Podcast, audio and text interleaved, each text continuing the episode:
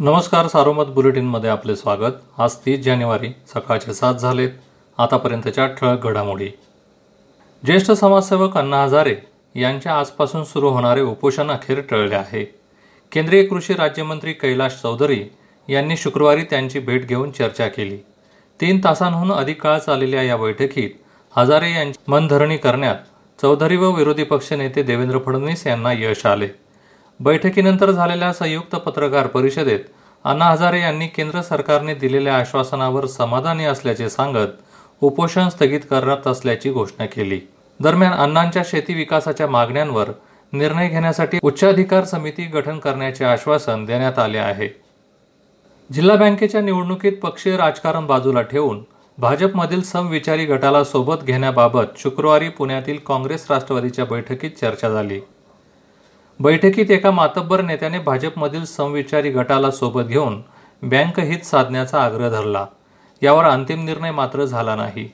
निवडणुकीसाठीचे panel व भाजपमधील समविचारी गट या मुद्द्यांवर शनिवारी नगरमध्ये होणाऱ्या संभाव्य बैठकीत निर्णयाची शक्यता आहे.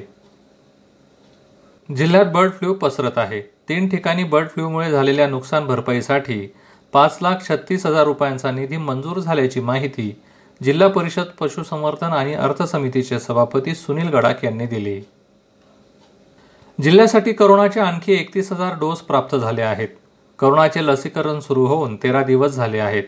या कालावधीत सुमारे साडेनऊ हजार आरोग्य कर्मचाऱ्यांना करोना लस देण्यात आली. सध्या एकूण चोवीस केंद्रांवर लसीकरण सुरू आहे. राहुरी तालुक्यातील चिंचोली फाटा हद्दीत हाय प्रोफाईल वेश्या व्यवसाय करणाऱ्या हॉटेलवर पोलिसांनी छापा टाकला. हॉटेल चालक सुनील रामचंद्र हार्दे याला पोलिसांनी ताब्यात घेतले असून दोन परप्रांतीय महिलांची सुटका करण्यात आली. अकोले तालुक्यातील अनुसूचित क्षेत्रातील शंभर ग्रामपंचायत सरपंच पदाचे आरक्षण काल काढण्यात आले. यावेळी महिलांसाठी आरक्षित पदे सोडतीद्वारे काढण्यात आली. या होत्या ठळक घडामोडी सविस्तर बातम्यांसाठी वाचत राहा दैनिक सारोमत किंवा भेट द्या देशदूत डॉट कॉम या संकेतस्थळाला. नमस्कार.